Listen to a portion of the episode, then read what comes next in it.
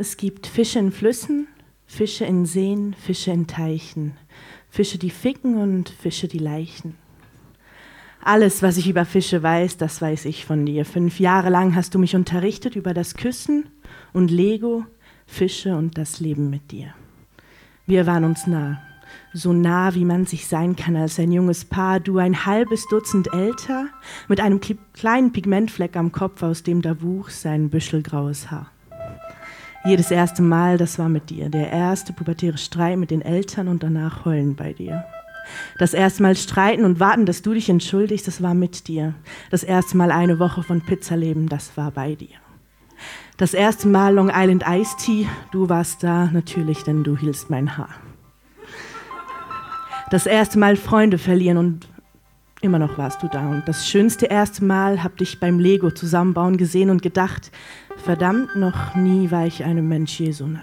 Das war, glaube ich, das erste Mal Liebe denn du hast mich gesehen, das Mädchen im Meer aus Sorgen und Bangen. Wenn ich geschwommen bin und fast ertrunken, dann nahmst du die Angel und hast mich rausgefangen. Ohne dich wäre ich mehrfach untergegangen, wie die Sonne am Horizont vom Bord gefallen, wenn der Sturm kommt. Unsere Bucht 70 Quadratmeter, um genau zu sein, doch du, du warst mein Heim hast mich hochgehalten und aufgemuntert, mir Mut gemacht und dich für mich aufgeopfert.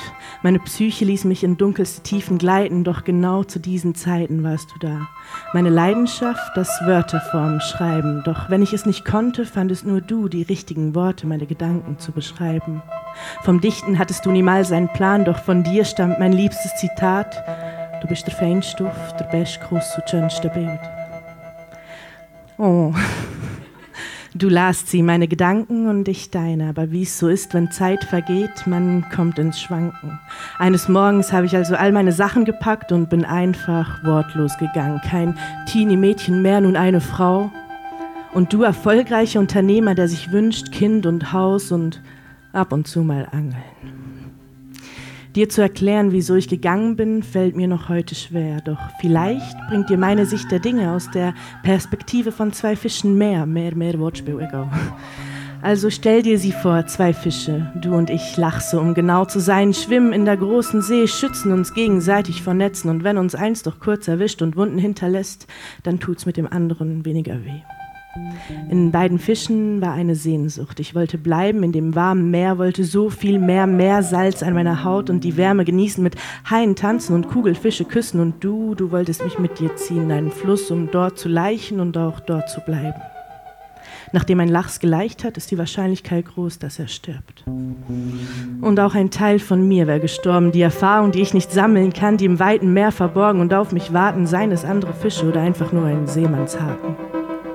Unsere kleine Bucht, 70 Quadratmeter, um genau zu sein. Du, mein kleines Paradies, das ich nachts verließ, um mit anderen Fischen zu schwärmen, was du stillschweigend hinnahmst und dein Rückgrat verlorst. Hab dich nicht fein säuberlich filetiert, vielmehr sah ich, wie der Schmerz nach und nach eine Grete mehr aus dir zieht. Und diese Greten, die habe ich geschluckt und bis heute drücken sie neben all dem anderen Plastikmüll ab und dann in meiner Brust.